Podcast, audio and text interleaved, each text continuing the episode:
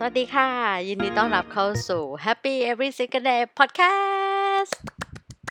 แสดงในการฟังอย่างมีความสุขของเราค่ะ ก่อนอื่นขอเริ่มจากแนะนำที่มาของชื่อก่อนเลยเนาะว่ามันมาจากอะไร ก็จริง ๆ มันมาจากความเชื่อเล็ก ๆ ของเราค่ะว่า ถ้าเราสามารถมีความสุขกับทุกสิ่งที่อยู่รอบตัวได้ทุกวันเนี่ย มันก็คงมีความสุขได้ได้ง่ายแล้วบ่อยและเยอะมากด้วย มันก็เลยเป็นที่มาของความหมายง่าย ๆ ที่เราคิดเองว่า เอองั้นทำไมไม่มีความสุขไปทุกวันเลยล่ะ เลยคิดถึงคำว่า every single day ที่แปลว่าทุกวัน แล้วก็บวกกับคำว่า happy ก็เลยเป็นที่มาของ happy every single day นั่นเองง่าย ๆ แล้วก็ถือก็คือ เพราะทุกวันคือวันศุกร์ค่ะ วันนี้ก็ ฤกษ์ดีเนาะอยากเปิดตัว episode แรกว่าด้วยเรื่อง 6 วิธีคิดทำให้ชีวิตมีความสุขกันเลยดีกว่าค่ะ เริ่มจากข้อหนึ่งเลย มองผู้อื่นในด้านดีมากกว่าด้านที่ไม่ดี ทุกคนเนี่ยล้วนมีด้านที่ดีและไม่ดีในตัวเองทั้งสิ้น การเริ่มมองด้านดีของผู้คนให้มากขึ้นเนี่ยทำให้ความคิดในใจเราอะเริ่มจากมุมมองบวกมากกว่ามุมมองลบเมื่อเราเริ่มต้นจากเจตนาที่ดี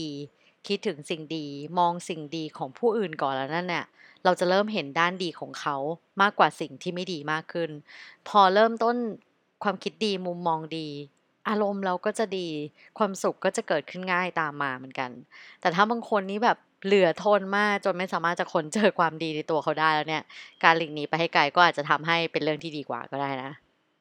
ข้อ 2 มองปัญหาให้เป็นปัญญา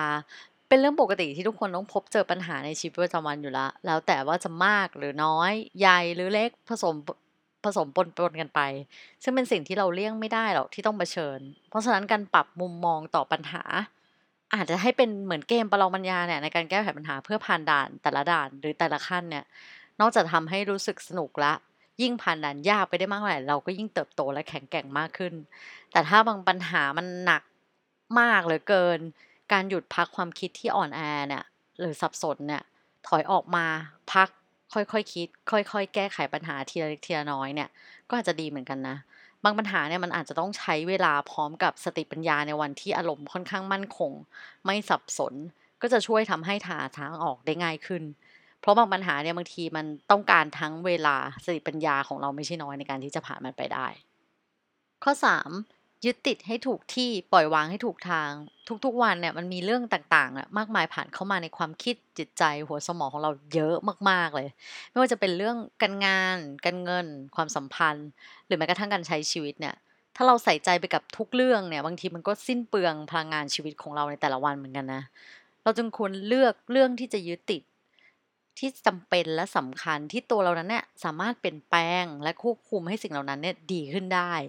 แล้วก็จงเลือกปล่อยวางความรู้สึกต่อเหตุการณ์ และเรื่องราวที่ไม่สามารถเปลี่ยนแปลง หรือแก้ไขมันได้เลย เช่นพวกอดีตต่างๆ ที่ผ่านมาแล้วเนี่ย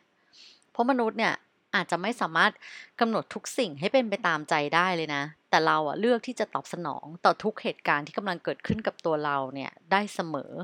และถ้าเราใส่ใจหรือยึดติดได้ถูกเรื่องแล้วเนี่ย มันก็จะให้ผลลัพธ์อย่างที่เราสามารถเลือกและทำให้มันเกิดขึ้นได้นั่นเอง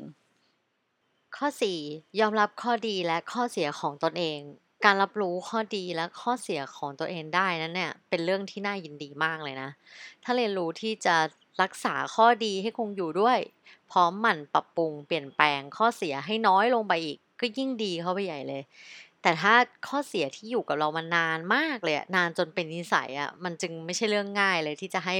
เรื่องนี้มันน้อยลงไป หรือว่าขจัดให้มันหมดไปเลย ในคราวเดียวหรือว่าภายในวันสองวันเนี่ย จึง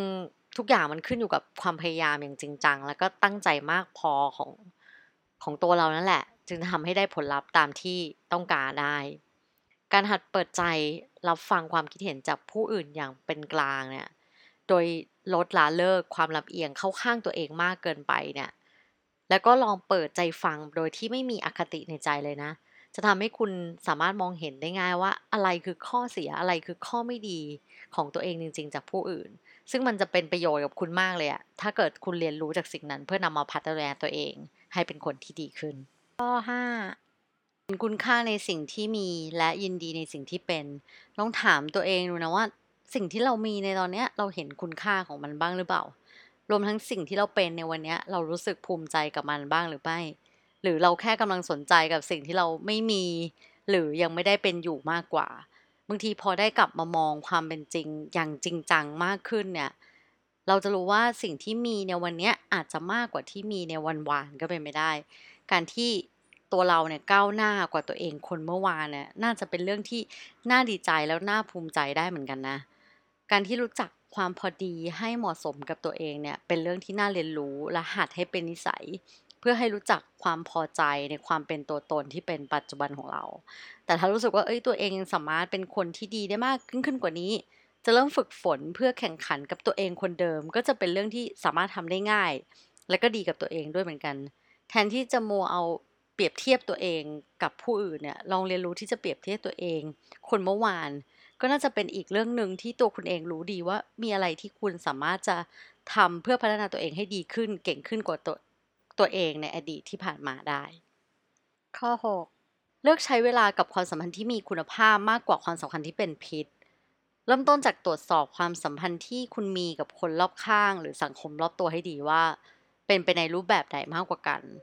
ถ้าเลือกได้นะ จงใช้เวลากับความสัมพันธ์ที่มีที่ดีมีคุณภาพให้มากขึ้น และจงถอยห่างกับความสัมพันธ์เป็นพิษ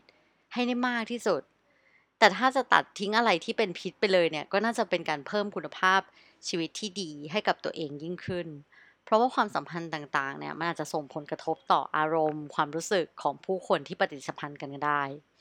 ความสัมพันธ์ที่ดีและมีคุณภาพเนี่ย มันไม่ได้แปลว่าความสัมพันธ์นั้นจะไม่มีปัญหาเลยนะ หรือไม่ทะเลาะเบาะแวงกัน หรือว่าไม่มีปากเสียงกันเลย แต่มันเป็นความสัมพันธ์ที่ต่อให้มีปัญหาใด ๆ ก็ตามเนี่ย คนที่อยู่ในความสัมพันธ์นั้นเนี่ย ล้วนจะพยายามที่จะประคับประคอง ดูแล ใส่ใจ เข้าใจ ห่วงใยกัน เพื่อให้สามารถอยู่ด้วยกันได้อย่างมีความสุขมากขึ้น เอาจริงนี้